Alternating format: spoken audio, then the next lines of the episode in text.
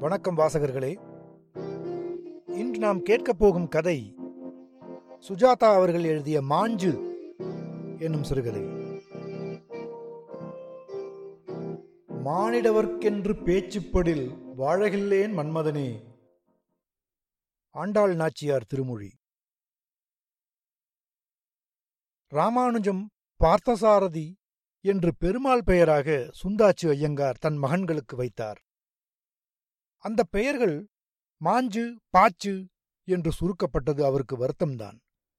இருந்தும் சாகும் வரை மகன்களை முழு பெயர் வைத்து தான் கூப்பிட்டார். அதிக நாள் இல்லை. டயபெட்டிஸ் சரியாக அறியப்படாத உபாதை. சிறுநீரை கட்டெரும்பு மொய்க்கும் என்பது மட்டும் அருணாச்சல டாக்டருக்கு தெரியும். அதற்கு தசமூலாரிஷ்டமும் பாகற்காய் ஜூஸும் சாப்பிட்டால் சரியாகிவிடும் என்று தான் சொன்னார். அக்கார அடிசில் அதிரசம் போலி குஞ்சாலாடு எல்லாம் ஆகாது என்று சொல்லவில்லை. சுந்தாச்சி ஐயங்கார் எப்போதோ பொன்மலை ஒர்க் ஷாப்பில் வேலை பார்த்திருக்கிறார் என்று பேசிக் கொண்டார்கள்.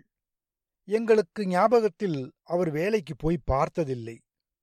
கல்யாணம் லேட்டாக பண்ணிக்கொண்டார் டயபெட்டிஸின் விளைவுகளினால் சீக்கிரமே ஆச்சாரியன் திருவடி எய்து முன் கேங்க்ரின் வந்து ரொம்ப அவஸ்தைப்பட்டார். அவர் செத்துப்போன போது மாஞ்சுவுக்கு பன்னிரண்டு வயசு பாச்சாவுக்கு பத்து. இடையே ஒரு பெண் பிறந்து போய்விட்டது. டயபெட்டிஸ் தொல்லையால் ஏற்பட்ட ஒரே நன்மை ஐயங்காரின் உற்பத்தி திறமை குறைந்துவிட்டது.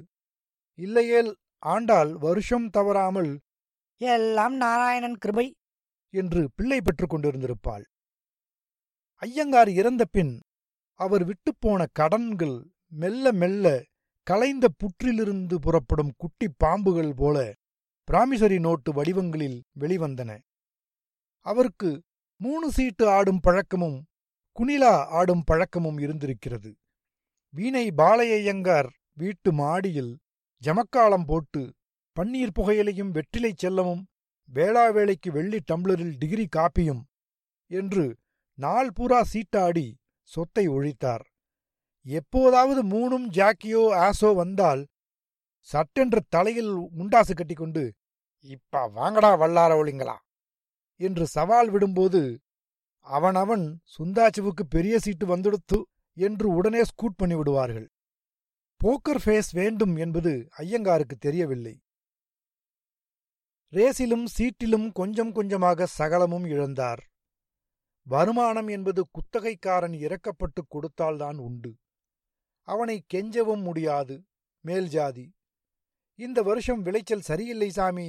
என்று அவன் ஏமாற்றுவதை போய் விசாரித்துக் கேட்காமல் அவ்வப்போது நிலத்தை விற்று ஜீவனம் ஓடிக்கொண்டிருந்தது. சுந்தரராஜ ஐயங்கார் போன்றவர்கள் ஃபியூடல் அமைப்பின் கடைசி பிரதிநிதிகள். அவருக்குப் பின் ஸ்ரீரங்கத்தில் பிராமணர்கள் தூரத்து நிலச்சுவாந்தாரர்களாக இருப்பது என்பதே வழக்கொழிந்து போய் விசுவாசமுள்ள குத்தகைக்காரர்கள் ரியல் எஸ்டேட்டும் ஒயின் ஷாப்பும் மெடிக்கல் ஷாப்பும் வைத்து சமூக ஏணியில் உயர்ந்தாலும் இன்னும் சாமி சாமி என்று கூப்பிட்டுக் கொண்டு அவ்வப்போது சாப்பாட்டுக்கு நெல் சம்பா விளைச்சலிலிருந்து அனுப்புவதை விற்று பிழைத்து வந்தார். அடுத்த தலைமுறைக்கு படிப்புதான் சொத்து என்னும் உண்மை உதயமாவதற்குள் இந்த தலைமுறை சீரழிந்து விட்டது. நிறைய கடன் வாங்கியிருந்தார் அவர் இறந்தபோது ஒரு பட்டாளமே பழுப்பான காகிதங்களை கொண்டு வந்து அதட்டிவிட்டு போனார்கள். ஆண்டாள் என்ன செய்வாள் பாவம்? பிள்ளைகள் படிப்புக்கு ஃபீஸ் கட்ட வேண்டும். பால் தயிர் பண்டிகை என்ற பல செலவினங்களை முதல் மாதங்களில் பாத்திரம் நகைகளை தெற்கு வாசல் கடையில் அடகு வைத்து சமாளித்தாள். அவள் பெயரில் அவள் அப்பா விட்டுப் போனது திருச்சி டவுன் ஸ்டேஷன் அருகில் நிலம் இருந்தது. வாழை போட்டிருந்தார்கள். அது லிட்டிகேஷனில் இருந்ததால் ஐயங்கார் அதை விற்கவில்லை. அது ஜிஎஸ்டி பைபாஸ் அருகில் இருந்ததால் வீட்டு மனையாக பிரித்து விற்றால் நல்ல காசு வரும் என்று வில்லங்கங்களை நீக்கி அதை விற்றுக் கொடுப்பதில் கணவனின் தூரத்து உறவு ஆறாவமுதன் ரொம்ப ஒத்தாசையாக இருந்தார். இங்க தனியா இருந்துண்டு ஏன் கஷ்டப்படுகிறாய்? என்னுடன் வந்து இரு. தழுக பண்ணி போடு. உன்னை ராஜாத்தி மாதிரி வைத்துக் கொள்கிறேன். மரகதம் ஒன்றும் சொல்ல மாட்டாள். அவளுக்கு புத்திர பாக்கியம் இல்லை. உன் இரண்டாம் அவனை ஸ்வீகாரம் எடுத்துக்கொள்கிறேன் இருவரையும் ஈஆர் ஹைஸ்கூலில் சேர்த்து விடுகிறேன். சுந்தாச்சு உன் அழகையும் மதிப்பையும் தெரியாதவன். என்று சொல்லிப் பார்த்தார். ஆண்டாள் மறுத்துவிட்டாள். வரமாட்டேன். அவர் போன பின்ன எனக்கு என்ன வாழ்வு? வேறு ஒருத்தர் நினைக்கிறதே மகா துரோகம் பாவம். அவர் போகிற போது கையை பிடித்து சொல்லிவிட்டு போயிருக்கிறார். ஆண்டு பசங்களை நன்னா படிக்க வைன்னு. என் பிள்ளைகளை படிக்க வச்சு எப்படியோ பிழைத்துக் கொள்கிறேன். போய் சேரும் பிராமணா. என்று சொல்லிவிட்டாள். ஆண்டாளின் அழகான தோற்றம் அவளுக்கு இடைஞ்சலாக இருந்தது. கணவன் இல்லாதபோது வந்து பார்க்கிறவர்களின் பார்வைகள் தப்பான இடத்தில் நிலைக்கும் லேசான அத்துமீறல்கள் அவளை தொந்தரவு செய்தன. தென்கலையாரில் விதவையானால் மொட்டையடிக்கும் வழக்கம் கிடையாது. நெற்றியில் ஸ்ரீசூர்ணம் இட்டுக்கொள்ளலாம் கலர்புடவையும் உடுத்திக் கொள்ளலாம்.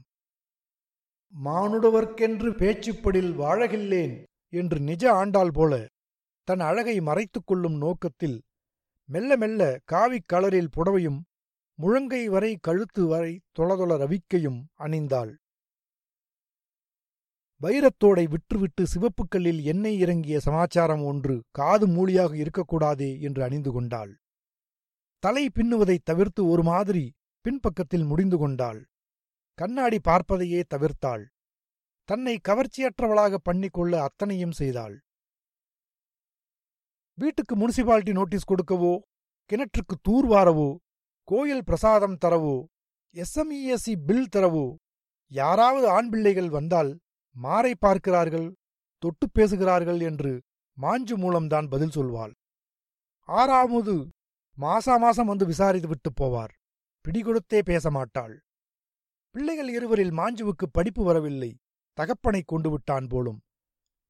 எட்டாம் வகுப்பில் இரண்டு வருஷம் இருந்தான். தத்தி தத்தி ஒன்பதாம் வகுப்புக்கு போகும் முன் அவனுக்கு டைபாய்டு ஜுரம் வந்துவிட்டது நிறைய செலவழித்து கோட்டைக்கு போய் ஒரு நாள் விட்டு ஒரு நாள் ஊசி போட்டுக் கொள்ள வேண்டியதாகியிருந்தது பள்ளி பாடங்களை தவறவிட்டான். அடுத்தவன் அவனை ஓவர்டேக் பண்ணிவிட்டான் ஒரே கிளாஸ் ஒரே செக்ஷனுக்கு வந்து விட்டான். பாச்சு ரொம்ப நன்றாக படித்தான். பள்ளியில் உள்ள அத்தனை ஸ்காலர்ஷிப்களையும் பெற்றான். அவன் படிப்புக்கு ஆண்டால் ஒரு காசு செலவழிக்கவில்லை. மாறாக பள்ளியில் இருக்கும்போதே இவனுக்கு வந்த உதவித் தொகைகள் வீட்டுச் செலவுக்கு பயன்பட்டன. பையன்கள் கேலி பண்கிறார்கள் வேறு பள்ளிக்கூடம் போகிறேன் என்று மாஞ்சு திருவானைக்கோவிலில் ஒரு பிரைவேட் ஸ்கூலில் சேர்ந்தான். அங்கேயும் சரியாக படிக்கவில்லை. ஒருமுறை அவனை தன் தங்கையிடம் நீ வளர்த்துக்கொள் என்று காட்டு மன்னார்குடிக்கு அனுப்பி பார்த்தாள் ஆண்டாள். அங்கு என்ன ஆச்சோ சரியாகச் சொல்லவில்லை. ஒரு நாள் லெட்டர் போடாமல் சாயங்காலம் அவள் தங்கை அவனை மூணு மாசத்தில் திருப்பி கொண்டு வந்து விட்டுவிட்டாள் உன் பிள்ளையை நான் வெட்டுக்கொள்ள முடியாதம்மா என்றாள். ஏன் வைதேகி? அவன் சரியில்லை. அவ்வளவுதான் சொல்லுவேன். என்றாள். வைதேகி விவரமாகச் சொல்லவில்லை. மாஞ்சுவை கேட்டால் விழித்தான். கிளறி கேட்டதில் தப்பு வைதேகி பக்கம்தான் இருந்திருக்கிறது என்று தெரிந்து அந்த விஷயத்தை அப்படியே பொத்திவிட்டாள். ஆண்டாளின் முழு கவலையும் இப்போது மாஞ்சுதான். பாச்சு என்ன படிக்கிறான்? எந்த கிளாஸ் எந்த பள்ளிக்கூடம்? என்று கூட கவலையே படவில்லை. மத்தியானம் ஸ்கூலிலிருந்து வெயிலில் செருப்பில்லாமல் நிழலோரமாக நடந்து வந்து அவள் கொடுக்கும் மோர் சாதத்தையும் ஊறுகாயையும் கையை நக்கிக் கொண்டு சாப்பிட்டுவிட்டு உடனே பள்ளிக்கு போய்விடுவான் வேப்பமர நிழலில் எல்லா ஹோம்ஒர்க்கையும் அஞ்சு நிமிஷத்தில் முடித்து விடுவான். கொஞ்ச நேரம் மேல அடைய வளஞ்சானில் போய் பெரியவர்களுடன் பூப்பந்து ஆடுவான். சனிக்கிழமை சக்கரத்தாழ்வார் சந்நிதிக்கு போவான். அடுத்த கிளாஸ் பாடத்தை வாங்கி படிப்பான். டியூஷன் எடுப்பான். மார்புக்கூடெல்லாம் பின்னி ஒல்லியாகத்தான் வளர்ந்தான். ஆனால் மூளை ரொம்ப ஷார்ப். மாஞ்சு தாட்டியாக ஆளழகு துப்பட்டிக்காரன் என்று இருந்தான். காலையில் புறப்படுவான் கீழ வாசலில் ரங்கு கடைக்குப் போக மாட்டான். ஒரு மளிகைக் கடையில் உட்கார்ந்து கொண்டு அவ்வப்போது பொட்டுக்கடலையை வாயில் போட்டுக்கொண்டு சிவாஜி படங்களை விமர்சனம் செய்வான். மத்தியானம் ஒழுங்காக சாப்பிட வந்து விடுவான். மெந்திய குழம்பு ரொம்ப பிடிக்கும். டிஃபனுக்கு காசு வாங்கிக் கொள்வான். ஒரு தூக்கம் போட்டுவிட்டு தெற்கு வாசல் போய்விடுவான். ராத்திரி பத்து மணிக்குத்தான் வருவான். கெட்ட பழக்கங்கள் ஏதும் இல்லை. அவன் ஒரு ட்ரிஃப்டர் பாச்சுவுக்கு இவன் தர்ம சங்கடம். அண்ணனே இல்லை போல ஒருத்தரை ஒருவர் வீதியில் எதிரெதிரே செல்வார்கள். அவன் வம்புக்கு இவன் போக மாட்டான். எப்பவாவது என்னடா நன்னா படிக்கிறியா? என்று அண்ணனின் பொறுப்புடன் விசாரிப்பான். எத்தனாவது என்ன சப்ஜெக்ட் என்றெல்லாம் கேட்பான். மேத்ஸ் நன்னா போடு அதுல தான் நிறைய மார்க் வாங்கலாம். பழைய கொஷின் பேப்பர் எல்லாம் சால்வ் பண்ணிடோ என்பான். ஆண்டாள் நிகு நிகுவென்று வளர்ந்திருந்த தன் மூத்த மகனுக்கு எதிலும் இன்ட்ரெஸ்ட் இல்லை. ஏதாவது தொழில் கற்றுக்கொள்ள பாலிடெக்னிக்கில் சேர்க்கலாம் என்று ஆடிட்டர் ராமசாமியிடம் அப்பா தாயே என்று கெஞ்சி திருச்சி துப்பாக்கி ஃபேக்டரியில் ஃபவுண்டரியில் ஒரு ட்ரெயினியாகச் சேர்த்தாள்.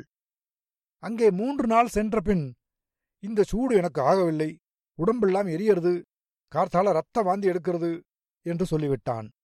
அதெல்லாம் பற்ற வேலம்மா. பிராமணால் பண்ண முடியாது என்றான். ஏண்டா இப்படி தாயாருக்கு பாரமா இருக்கே என்று கேட்டதற்கு வீட்டை விட்டு ஓடிப்போய்விட்டான். ஆண்டாள் பதறிப்போய் ஆறாமுதுக்கு தகவல் சொல்ல அவர் உடனே வந்தார். நான் தான் சொன்னேனே உன்னால் தனியா பிள்ளைகளை சமாளிக்க முடியாது. என் கூட வந்துவிட. உன்னை ராணி மாதிரி வச்சுக்கிறேன். நியாயமாக பார்க்க போனால் நான் தான் உன்னை கல்யாணம் பண்ணிட்டு இருக்கணும். சுந்தாச்சியோட அத்தங்கா தான் இல்லாததும் பொல்லாததும் சொல்லி கல்யாணத்தை களைச்சுட்டு மரகதத்தை என் தலையில் எல்லாரும் சேர்ந்து கட்டிட்டா. இப்பவும் ஒன்றும் குடிமொழிக்கு போயிடலை என்று மறுபடி கூப்பிட்டார். அன்று ராத்திரி கெக்கபிக்கே என்று நடந்து கொண்டார். நல்ல வேளை சமயத்தில் மாஞ்சு திரும்பி வந்துவிட்டதால் விலகிக் கொண்டார். எங்கேடா போனே? என்றால் புதுக்கோட்டைக்கு போகிற வழியில நார்த்தாமலை பக்கத்தில் சித்தன்ன வாசலுக்கு என் ஃப்ரெண்டு கூப்பிட்டான். மனசு சரியில்லை போனேன் என்றான். உங்க அம்மாவிடம் சொல்லிட்டு போகக்கூடாதோ? என்றதற்கு அம்மா தான் திண்டச்சோறுன்னு வெய்யறாளே என்றான்.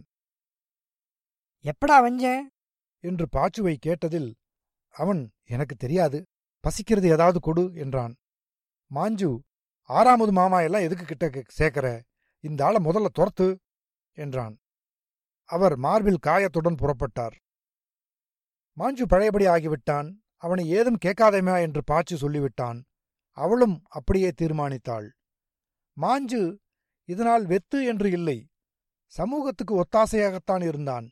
மாய்ந்து மாய்ந்து பொது காரியம் செய்வான். முனிசிபல் எலெக்ஷனுக்கு காங்கிரஸ் சார்பில் போட்டியிட்ட கதற்கடை கன்னியப்பனுக்கு ஓடியாடி வேலை செய்வான். பங்குனித் தேர் சித்திரை தேர் எல்லாவற்றிற்கும் பின்னால் இருந்து மேளமடிப்பான். பின் சக்கரத்தில் நெம்புகோல் போட்டு அதன் மேல் குதிரை போல ஏறிக்கொண்டு ஆட்டுவான். ஹைஸ்கூல் பையன்களுக்கு கிரிக்கெட் கோச்சிங் பண்ணுவான். கேரம் போர்டு நன்றாக ஆடுவான். அம்மா மண்டபத்தில் கிளிமூக்கு மாங்காய் அடித்துத் தருவான். பெருமாள் புறப்பாட்டுக்கு ஸ்ரீபாதம் தாங்கியாக எழுந்திருள பண்ணுவான். தினம் பெருமாள் தாயார் சந்நிதிக்குப் போய் நெற்றி முழுக்க மஞ்சள் காப்புடன் வருவான். அன்னன்னைக்கு பெருமாள் எத்தனை மணிக்கு புறப்பாடு? எங்கெங்கே மண்டகப்படி? யாரார் உபயம்? என்பதெல்லாம் அவனுக்கு அத்துப்படி. சித்திரை உத்தர வீதியில் மட்டை விழுந்துவிட்டால் ரூட்டை மாற்றவும் பாடியை துரிதமாக அகற்றவும் வாத்தியாருக்கும் பாடைக்கும் பச்சை மூங்கிலுக்கும் தென்னோலைக்கும் சொல்லவும் மாஞ்சுவைத்தான் கூப்பிடுவார்கள். எங்க மாஞ்சு படிக்கலையே ஒழிய எல்லா சாமர்த்தியமும் உண்டு அவனுக்கு. எங்க போனாலும் பிழைச்சுப்பா மாமி. என்பாள் ஆண்டாள். ஒரு கல்யாணத்தை பண்ணி வச்சிரோ சரியா போயிடும். அதுக்குத்தான் அலையா அலையறேன் முதல்ல அவன் சொந்த காலில் நிக்கட்டும் மாமி. ரங்கநாதர் அவனுக்கு ஏதோ வச்சிருக்காரு தெரியறது. என்ன வச்சிருக்காருன்னு தான் புரியலை. இடையே பாச்சு ஸ்டேட் ரேங்க் வாங்கி ஐஐடியில் என்ட்ரன்ஸ் எக்ஸாம் எழுதி முதல் பத்து ரேங்குகளில் வந்தான். சென்னை ஐஐடியில் சேர்ந்தான். மாஞ்சு எப்போதும் போல் கீழவாசல் கடையில் இப்போது கமலஹாசன் படங்களை விமர்சித்துக் கொண்டிருந்தான். ஆண்டாள் சுற்றுப்பட்ட ஜீயபுரம் திருவள்ளரை போன்ற இடங்களில் ஏழை பிராமணப் பெண்ணாக மாஞ்சுவுக்கு பார்த்து கொண்டிருந்தாள். அவன் ஜாதகத்தில் தோஷம் இருந்தது. அதற்காக திருநள்ளாறு போய் வந்தாள். சக்கரத்தாழ்வாருக்கு விளக்கேற்றினாள். சீர் சினத்து ஏதும் வேண்டாம்மா. பொண்ணு அவனுக்கு பாந்தமா இருந்தா போரும். ரொம்ப படிச்சிருக்க வேண்டாம். தம்பிக்காரனுக்கு இப்பவே டெல்லி கல்கத்தா அமெரிக்கான்னு ஜாதகமா வந்து குமியறது. பெரியவனுக்கு பண்ணிட்டு தானே சின்னவனுக்கு பண்ணணும்? என்றாள். ஏம்மா கவலைப்படுற? எனக்கு வேலை வரல. எப்படா வரும்? ஐம்பது வயசான அப்புறமா? வரும் வரும். எனக்காக ஒருத்தி பிறந்திருக்கா? அவ எங்க இருக்கான்னு தான் தெரியலை. கண்டுபிடி. பாச்சு ஐஐடி முடித்த கையோடு எம்எஸ் படிக்க ஹார்வர்டுக்கு போய்விட்டான். அவனுக்கு ஸ்டான்ஃபோர்டு பர்ட்யூ உள்பட எட்டு இடத்தில் அட்மிஷன் அசிஸ்டன்ஷிப்புடன் கிடைத்தது. இதுதான் இருக்கிறதுக்குள்ளே பெஸ்ட்னு போயிருக்காங்க என்று மாஞ்சு பெருமையாகச் சொல்லிக் கொண்டான். மாஞ்சுவுக்கு வயது முப்பதை தாண்டி விட்டது எனக்கு ஏமா அவசரப்படுற? நிறைய வரன் வருதுன்னா அவனுக்கு முன்னால கல்யாணம் பண்ணிடு. எனக்கு ஆட்சேபனையே இல்லை என்றான். உறவுக்காரெல்லாம் சொல்லி காட்டுவாளேடா. அவ என்ன வேணா சொல்லிட்டு போகட்டும். நான் ஏதும் சொல்லலையே. எதுக்கு கவலை? என் ஜாதகத்தின்படி ஏழரை நாட்டு சனி விலகினாத்தான் கல்யாணம் ஆகும்னு புஜ்ஜி சாஸ்திரி சொல்லியிருக்கார். இதனிடையில் பாச்சு தன் படிப்பை முடித்துவிட்டு ஏழெட்டு கம்பெனிகள் அவனுக்கு படித்துக் கொண்டிருக்கும் போதே வேலை கொடுக்க முன்வர பாச்சூஸ் அல்காரிதம் என்று கர்மார்க்கர் போல லீனியர் புரோகிராமிங்கில் வேகமாக இயங்கக்கூடிய வழிமுறையை கண்டுபிடித்து பேட்டண்டை எடுத்தான். IBM HP Alcatel Oracle Microsoft போன்ற பெரிய கம்பெனிகள் அவனை அழைத்தன. இன்டர்வியூவுக்கு அவன் இருக்கும் இடத்திற்கு ஹெச்ஆர்டி மேனேஜரை அனுப்பினார்கள். கிரீன் கார்டுக்கும் மனு கொடுத்து விட்டான். அது வருவதற்குள் ஒரு பெண்ணை கல்யாணம் செய்து கொள்ள வேண்டியது விசா விதிகளின்படி தேவையாயிற்று. மாஞ்சுவுக்கு ஃபோன் பண்ணி அம்மா கிட்ட சொல்லு. பதினஞ்சு நாள் லீவ்ல வருவேன். ரெண்டு அல்லது மூணு பெண் பார்த்து வைக்க சொல்லு. ஜாஸ்தி வேண்டாம் கன்ஃபியூஸ் ஆயிடுவேன். எனக்கு இந்த ஊர் பொண்ணுகள் வேண்டாம். ஒவ்வொருத்தையும் மூணு பாய் ஃப்ரெண்டு கல்யாணத்துக்கு முன்னால செக்ஸ்னு கேட்கவே நன்னா இல்லை. அம்மா மாதிரி ஒரு பெண் வேணும்னு சொல்லு என்றான். மாஞ்சு பாச்சுவின் ஜாதகத்தை சரியாக கணித்து காப்பி எடுத்து மங்கையர் மலர் ஹிண்டுவில் விளம்பரம் கொடுத்து போட்டோ அனுப்பி எல்லா ஏற்பாடுகளும் செய்தான். ஜாதகங்கள் வந்து குவிந்தன. இறுதியில் ஹேமலதா என்கிற லதா பாச்சுவுக்கு பொருத்தமாக இருப்பாள் என்றான். அவள் அப்பா சக்கரவர்த்தி என்று பிஎச்எல்லில் டிஜிஎம் நல்ல சுயமாச்சாரியாள். போபாலிலும் டில்லியிலும் வளர்ந்த பெண். அவர்களும் தென்களை ஜாதகம் நன்றாக பொருந்தியது. அழகான பெண். முக்கியமாக அசப்பில் பார்த்தால் சின்ன வயசில் ஆண்டாள் ரத்னா ஸ்டுடியோவில் எடுத்த போட்டோ போலவே இருந்தாள்.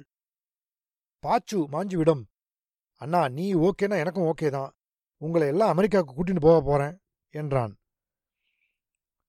பாச்சுவின் பெயர் இங்கிலீஷ் கல்யாண பத்திரிகையில் பார்த்தி சந்தா என்று போட்டிருந்தது. திருச்சி தென்னூரில் புதிதாக கட்டிய பெரிய கல்யாண மண்டபத்தில் முதல் கல்யாணமாக பாட்டு கச்சேரி எல்லாம் வைத்து விமரிசையாக நடந்தது. பார்த்தவர்கள் எல்லாம் என்ன அழகான ஜோடி பொருத்தம் என வியந்தார்கள். சக்கரவர்த்தியும் பாச்சுவும் சூட் போட்டுக்கொண்டு அப்படி குழாவினார்கள். ராத்திரி டம்ளரில் ஒயின் சாப்பிட்டார்கள். பெண்கள் குஜராத்தி கட்டு கட்டிக்கொண்டு தாண்டியா கோலாட்டம் போட்டார்கள். ஆண்டாளுக்கு சிரிப்பாக வந்தது. மாஞ்சு டின்னரின் போது கரை வேஷ்டியை உயர்த்தி கட்டிக்கொண்டு ஷிரோட்டிக்கு பாதாம் பால் விசாரித்துக் கொண்டிருந்தான். ஓடி ஆடி எல்லா கெஸ்டுகளையும் கவனித்தான். பாச்சு அமெரிக்கா போனதில் சதை போட்டு நன்றாக தேறியிருந்தான். ஆண்டாள் புதுமண தம்பதிகளை வாழ்த்தும்போது கண்ணில் தண்ணீர் பெருகியது. அம்மா அம்மா ஸ்டாப் இட் அம்மா. நான் மாஞ்சுவுக்கு ஒரு பிரைடை ஏற்பாடு பண்ணுகிறேன் ஓகே என்றான் பாச்சு. கேம் கார்டரில் நிறைய வீடியோ எடுத்தார்கள். பாச்சுவின் மாமியாரே இளமையாக இருந்தாள். ஆண்டாள் ஒரு நாளைக்கு அரக்கு கலரில் பட்டுப்புடவை உடுத்தியிருந்ததை ஆறாமுது கண்கொட்டாமல் பார்த்து கொண்டிருந்தார். பாச்சுவின் மாமியார் கவலைப்படாதீங்க மாப்பிள்ள. உங்க பிரதருக்கு தை மாசத்துக்குள் நல்ல ஐயங்கார் பொண்ணை பார்த்து வைக்க வேண்டியது என் பொறுப்பு. ஏண்டி நம்ம கோமலா பொண்ணுக்கு என்ன வயசு? என்றாள். ஆண்டாளும் ஜானகி உன்னைத்தான் நம்பியிருக்கேன். என் பிள்ளைய படிக்க வச்சேனே ஒழிய எனக்கு ஒரு சாமர்த்தியமும் கிடையாது. என்றாள். கல்யாணமான ஒரு வாரம் பெங்களூர் ஊட்டி என்று சுற்றிவிட்டு அடுத்த வாரமே லதாவை டூரிஸ்ட் விசாவில் அமெரிக்கா அழைத்துச் சென்று விட்டான். மிஸ் ஆகத்தான் அவள் சென்றாள். லதா மாமியார் வீட்டில் ஒரு நாள்தான் இருந்தாள். ஃபேன் இல்லையா? என்று அங்கலாய்த்தாள். தெற்கு வாசலுக்கு போய் மாஞ்சு ஒரு ஃபேன் வாடகைக்கு எடுத்து வந்தான். பாச்சு அமெரிக்கா போய் இன்னொரு கல்யாணம் செய்ய வேண்டும் என்பதெல்லாம் ஆண்டாளுக்கோ மாஞ்சுவுக்கோ புரியவில்லை. மாஞ்சு இப்போது லேசாக சிரித்து மழுப்பும் வழக்கத்தை கொண்டிருந்தான். மாஞ்சு எப்படா கல்யாணம்? தம்பிக்கே ஆயிடுத்து உனக்கு எப்படா சிரிப்பு. யாரையாவது பார்த்து வச்சிருக்கியா? சொல்லிடு. சிரிப்பு. கிராப்பை முன்னால் சிரைத்து பின்னால் குடுமையை அதிகரித்து தாடி போல ஒரு சமாச்சாரம் வளர்க்க ஆரம்பித்தான். திருமண் இட்டுக்கொள்ள ஆரம்பித்தான். பாச்சு அம்மாவை அமெரிக்காவுக்கு கூப்பிட்டான். அங்க இப்ப வந்தா பிரயோஜனம் இல்ல. ஒரு நல்ல செய்தியா சொல்லு வந்துடுறேன். உங்க அண்ணனுக்கு ஒரு கால் கட்ட போடணுமே. எப்படி அவனை தனியா விட்டுட்டு வர்றது? நீ போயிட்டு வாமா நான் சந்திரா லாட்ஜில் சாப்பிட்டுக்கிறேன். இல்லைடா. அடுத்து உன் கல்யாணம் தான் இப்பவே ரொம்ப தள்ளி போயிடுத்தே. மாஞ்சுவுக்கு கடைசியில் ஒரு நல்ல வரன் வந்தது. அலமேலு பாச்சு கல்யாணத்தின் போது சமையலுக்கு ஒத்தாசையாய் கரிகாய் நறுக்கிக் கொண்டிருந்தாள். பெண் பளிச்சென்று இருப்பதை ஆண்டாள் பார்த்திருந்தாள். வயது இருபத்தி இரண்டு செவ்வாய் தோஷ ஜாதகம். பரவாயில்லை. ஆனால் வயசு வித்தியாசம் ரொம்ப இருக்கிறதே என்று கேட்க தயங்கினாள். பெண் வீட்டார் இதை கேள்விப்பட்டு இருந்தா என்ன? பையனுக்கு வயசே தெரியலையே. உங்க ஆத்துல சம்பந்தம் வச்சுக்க நாங்க கொடுத்து வச்சிருக்கணும் என்றார்கள். அவர்கள் ஏழை அவர் சரக்கு மாஸ்டர் மனைவி கல்யாணங்களுக்கு கரிகாய் நறுக்குபவள் அப்பளம் இடுபவள் அளமேலு ஆறு பெண்களில் மூத்தவள். மாஞ்சுவ பாத்தியாடி பண்ணிக்கிறியா? என்று கேட்டதில் உடனே சம்மதித்து விட்டாள். இங்கே இருந்துட்டு மூணு வேளை தளிக பண்ணிண்டு புடுதுணி மாதிரி ஒரு தாவணியே தோச்சு தோச்சு போட்டுண்டு சாக்கடை குத்திண்டு இருக்கிறதுல இருந்து விடுதலை கிடைக்கிறதால நான் ராமானுஜனை கல்யாணம் பண்ணிக்கிறேன் என்று சொன்னாள். நிச்சயதார்த்தம். பழம்பாக்கு வெற்றிலை மாற்றிக்கொண்டார்கள் சரக்கு மாஸ்டரிடம் பணம் இல்லை. வரவேண்டிய பணம் ஒன்று இருந்ததால் சித்திரை மாசத்தில் கல்யாணம் வைத்துக் கொள்ளலாம் என்றார்கள் பெண் வீட்டில். மாஞ்சு ஷேவ் பண்ணிக்கொண்டான் பாச்சுவுக்கு கலெக்ட் கால் போட்டு பேசியதில் பணத்தை பற்றி பிரச்சனையே வேண்டாம்மா. நாமளே செலவழிக்கலாம். நான் நிறையவே சம்பாதிக்கிறேன். ஆறாயிரம் டாலருங்கிறது எனக்கு பெருசே இல்ல. அவளை இதுக்காக தள்ளி போட சொல்லாத. சட்டுப்புட்டுன்னு முடிச்சிரு என்றான். கடைசியாக மாஞ்சுவுக்கு கல்யாணம் என்று தேர்முட்டி தள்ளி கூட தெருவே பேசிக் கொண்டது. எல்லோரும் வந்து சந்தோஷமாக ஆண்டாளை விசாரித்தார்கள். அந்த பெண்ணும் இரண்டு முறை சேஷ வாகனத்தின் போதும் தைத்தேர் பார்க்கவும் வந்தபோது இவர் அகத்துக்கு வந்து ஓடி ஆடி ஒத்தாசை செய்தது. ஆண்டாளுக்கு அவளை ரொம்ப பிடித்துப் போய்விட்டது. இப்பவே அம்மா என்று கூப்பிட்டது. பாச்சுவின் மனைவி லதா ஆன்ட்டி என்று தான் கூப்பிட்டாள். மாட்டு பொண்ணு அவ கண்ணில் கூட காட்டல. ஒரு நாள் இருந்துட்டு அமெரிக்கா போயிட்டா. நீ தாண்டி ஏன் மாட்டுப்பெண் எங்க மாஞ்சுவுக்கு பெருமாள் கண் திறந்து விட்டார். என்றாள். பாச்சு அனுப்பிய ஆயிரம் டாலரை மாற்றி அவளுக்கு நாராயணசாமி கடைக்கு போய் நல்ல பட்டுப்புடவை வாங்கித் தந்தாள். திருமாங்கல்யம் தோடு நெக்லஸ் போடுவதாகச் சொன்னாள். மாஞ்சுவும் ஒருமுறை அவர்கள் வீட்டுக்குப் போய் கன்றுக்குட்டியிலிருந்து எல்லாரையும் விசாரித்துவிட்டு வந்தான். ஏண்டி அவ்வளவு வயசு தெரியலையோல்யோ என்றாள் கோமலா சற்றே கவலையுடன். மாஞ்சுவை சாப்பிடச் சொன்னார்கள். தயக்கமில்லாமல் பிகு பண்ணாமல் உட்கார்ந்து சம்பிரமமாக ரெண்டு தடவை சாத்தமுது கேட்டு வாங்கி உறிஞ்சி சாப்பிட்டு விட்டு வந்தான். ஏண்டா கல்யாணம் ஆகிறதுக்கு முன்னாடி வாரத்தில் சாப்பிட்ட? என்றாள் ஆண்டாள். அதான் நிச்சயம் ஆயிடுத்தேம்மா. ஏன்? சம்பந்தம் முடியறதுக்கு முன்னாடி சாப்பிடக்கூடாதும்பா. பரவாயில்லம்மா. அதெல்லாம் யார் பாக்கறா? அடுத்த முறை போனபோது பட்டும் படாமலும் பேசினார்கள். பரீட்சை எழுதி முடியட்டும் மாமி. அவசரம் என்ன? கிணத்து ஜலத்தை வெள்ளமா கொண்டு போயிடும் என்றார்கள். என்ன பரீட்சை என்றால் சரியாகச் சொல்லவில்லை. அதன் பின் அவர்கள் வேறு பெரிய இடம் பார்ப்பதாக அம்புலு வந்து சொன்னாள். அங்கே போய் விசாரித்ததில் வயசு வித்தியாசம் ஜாஸ்தியாயிருக்கேன்னு எல்லாரும் சொல்றா மாமி. யோசிக்கணும். பேட்டவாத்துல ஜோஷியருக்கு கெடுதாசு போட்டிருக்கோம். பதில் வந்ததும் சொல்லிடுறோம். நீங்க வாங்கி கொடுத்த புடவை பிரிக்காம அப்படியே இருக்கு என்றாள். இதை மாஞ்சுவிடம் சொல்லத் தயங்கினாள் ஆண்டாள். என்ன இவனுக்கு இப்படி அஷ்டானியமாவே இருக்கு? என்று வேதனைப்பட்டாள். பள்ளி உற்சவத்தின் போது அந்த பெண்ணும் அவள் தங்கைகளும் கோமலாவும் வீதியோடு போனார்கள். இந்த பக்கம் திரும்பக்கூட இல்லை. மாஞ்சு புரிந்து கொண்டு விட்டான். கவலைப்படாதேம்மா இவ இல்லைன்னா வேற பொண்ணு என்றான். அவன் குரலில் விரக்தி இருந்தது. எப்படியும் அந்த பெண்ணுக்கும் அமெரிக்காவிலேருந்து ஒரு பையன் வந்து உடனே கல்யாணம் பண்ணிக்கிறேன்னு சொல்லியிருக்கானா? உங்க ஆத்து பாச்சாதான் அட்ரஸ் கொடுத்தானா? என்றாள் அம்புலு. அதான் அவ பட்டும் படாம பேசுறா என்றான். அதன் பின் அந்த பெண்ணின் கல்யாண கடுதாசி தபாலில் ஸ்டாம்பு குறைச்சலாக ஒட்டி வந்தது. திருப்பி அனுப்பினால் தப்பாக எடுத்துக்கொள்வார்கள் என்று மாஞ்சு அபராதம் கட்டி வாங்கிக் கொண்டான். அதே தென்னூர் மண்டபத்தில் கல்யாணம். இடையே பாச்சு போன் பண்ணியிருந்தான். அவனிடம் விவரம் சொன்னபோது நான் தானே அட்ரஸ் கொடுத்தேன். என் அண்ணாவுக்கு நிச்சயமான பெண்ணை போய் பார்த்துட்டு ஃபோட்டோ அனுப்புன்னு கொடுத்தேன். அவன் கொத்துண்டுட்டான். ஒருவேளை சொல்லியிருக்க கூடாதோ? அம்மா ரெண்டு பேரும் அமெரிக்கா வந்துருங்கோ. மாஞ்சுவுக்கும் ஒரு சேஞ்சா இருக்கும். நயகரா ஃபால்ஸ் டிஸ்னி லேண்டெல்லாம் காட்ட ரவுண்டு டிக்கெட் ஏற்பாடு பண்ணுறேன் என்றான். லதா உண்டாகி இருக்கிறாள் என்றும் அவள் அம்மாவால் இப்போது வர முடியாது. லதாவின் அக்காவுக்கும் பிரசவ டைம் என்பதும் தெரிந்தது. ஆண்டாள் முதலில் போய் மூன்று மாதம் இருந்து குழந்தையை பார்த்து கொண்டால் லதாவின் அம்மாவும் வந்து விடுவாள். குழந்தை அமெரிக்காவில் பிறக்க வேண்டியது அவசியம். அப்போதுதான் அது அமெரிக்கன் சிட்டிசன் ஆகும் என்றான் பாச்சு. டிராவல் ஏஜென்ட் அம்மாவுக்கும் ஆஞ்சுவுக்கும் அவசரமாக பாஸ்போர்ட் எடுத்தார்கள். பாச்சு தன் சம்பாத்தியம் வேலை ஷேர் விவரங்கள் தன மதிப்பு எல்லாவற்றையும் விவரித்து ஸ்பான்சர் லெட்டர் அனுப்பியிருந்தான். தன் பிள்ளைக்கு இத்தனை சொத்தா என்று ஆண்டாள் பெருமைப்பட்டாள். இருவரும் விசாவுக்கு மனு போட்டதில் ஆண்டாளுக்கு கிடைத்தது மாஞ்சுவுக்கு காரணம் போதவில்லை என்று மறுத்துவிட்டார்கள். ஆண்டாள் ரொம்ப சங்கடப்பட்டாள். உன்னை தனியா விட்டுட்டு எப்படிடா போறது? நான் என்னம்மா சின்ன குழந்தையா? கல்யாணத்தையாவது பண்ணியிருந்தா அவ பாத்துப்பாளே அதான் ஆகலையே நீ இப்ப அமெரிக்கா போய் ஆகணும். தனியா எப்படா போவேன்? அதெல்லாம் பிரச்சனையே இல்ல. மெட்ராஸ்ல பிளேன் ஏறினா நேரா எங்கேயும் இறங்க வேண்டியதில்ல. டூருக்கு பார்த்துப்பா மாமி என்றான் ஏஜென்ட் ஆண்டாள் பல்வேறு சீட்டுகளையும் எழுதி கொண்டு பருப்பு பொடி கருவேப்பிலை பொடி குழம்பு பொடி ரசப்பொடி முறுக்கு தட்டை எல்லாம் எடுத்துக்கொண்டு பிரிட்டிஷ் ஏர்வேஸ் விமானத்தில் ஏறினாள். மாஞ்சு சென்னை ஏர்போர்ட் தடுப்பு வரை கொண்டு விட்டான். மாஞ்சு கொஞ்சம் இருமினான். ஆண்டாள் ஏனோ புறப்படும்போது ரொம்ப அழுதாள். பிளேனை விட்டு நகரவில்லை. ஒரு ஹோஸ்டஸ் நன்றாக பார்த்து கொண்டாள். லண்டன் வரை தமிழ் பேசினாள்.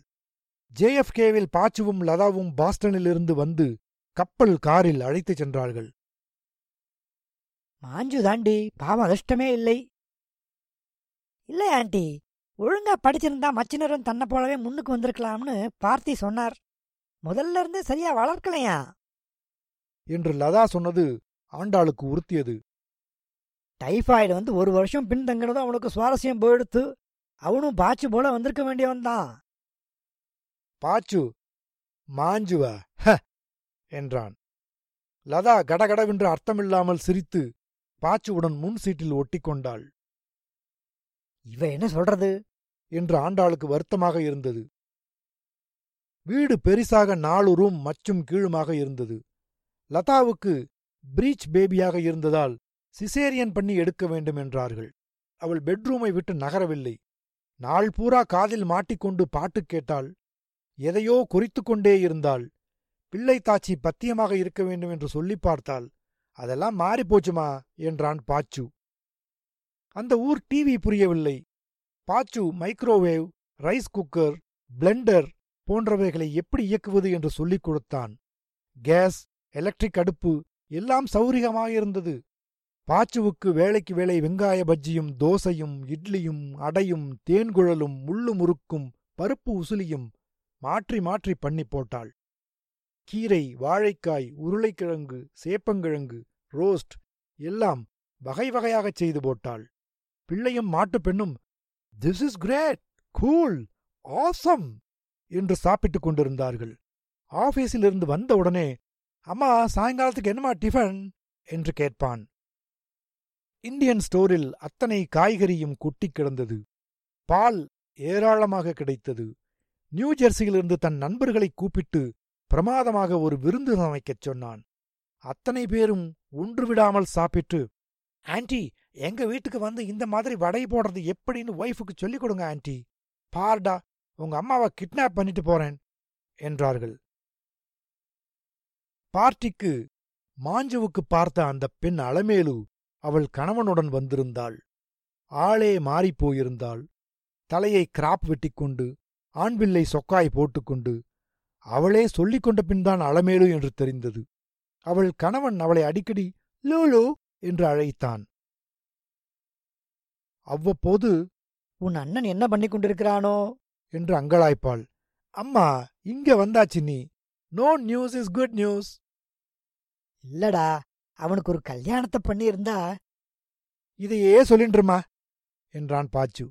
அன்று லேசாக குடித்திருந்தான். உன் ரெண்டாவது பிள்ளையை எப்பயாவது தட்டி கொடுத்திருக்கியாம்மா?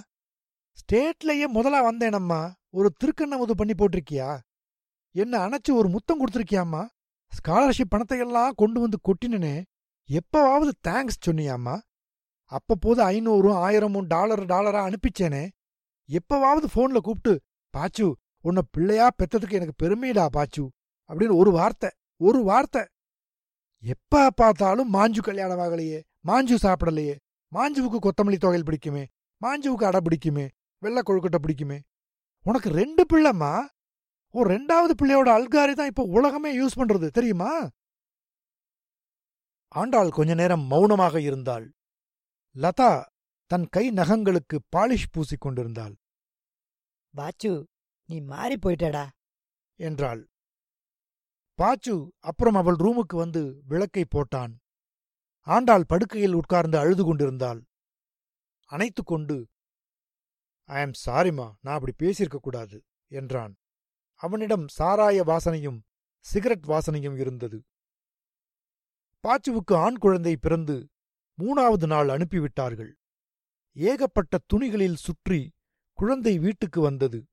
அதற்கென்று தனியாக ஒரு அறையை நீலக் கலரில் பேப்பர் ஒட்டி மிக்கி மவுஸ் பொம்மைகளெல்லாம் இட்டு தொட்டிலில் ஜில்ஜிலாப்பு தொங்கவிட்டு குழந்தை கையை காலை உதைத்துக் கொள்வதை பார்த்து மகிழ்ந்து இப்பவே பாருடா என்ன புத்திசாலி அப்பா மாதிரி என்றாள் ஆண்டாள்.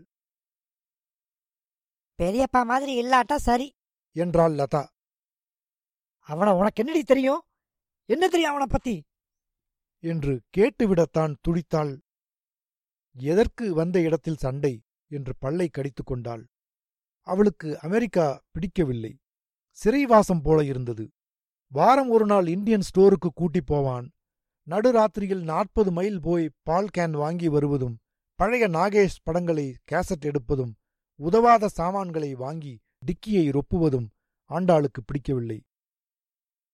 வேளா வேளைக்கு பாச்சுவுக்கு தளிகை பண்ணி போட வேண்டும். சுட வைக்கக்கூடாது சத்தம் போடுவான். கைக்குழந்தையை வளர்ப்பது ஆண்டாளுக்கு மறந்து போய்விட்டது. அது ஓயாமல் அழுதது. இப்போதே அதை தனி ரூமில் போட்டுவிட்டார்கள். டாக்டர்கள் வரவே மாட்டார்கள். ரொம்ப பயந்து கொண்டேதான் இருந்தாள். குழந்தை விச்சுளியாய் இருந்தது. தாய்ப்பால் கிடையாது. லதா உங்க அம்மா எப்ப வரப்போறா? என்று கேட்டாள்.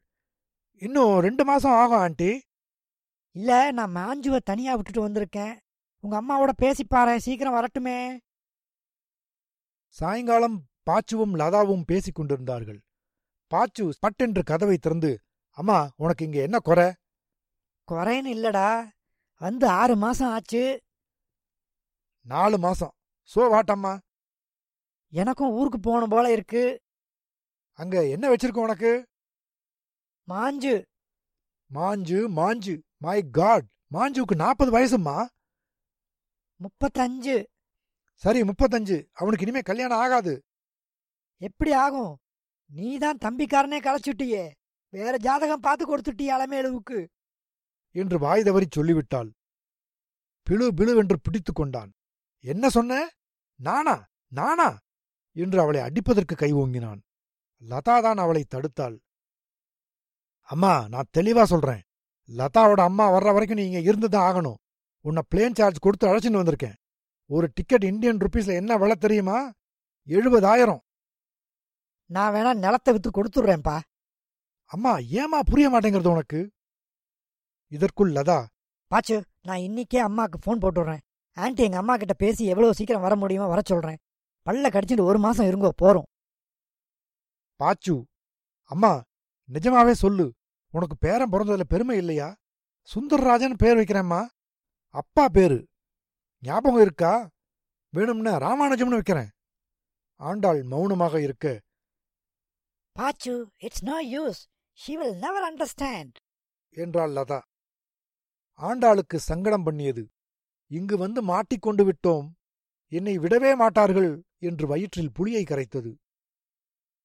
அடுத்த நாளே ஸ்ரீரங்கத்திலிருந்து ஆறாமுது போன் பண்ணியிருந்தார்.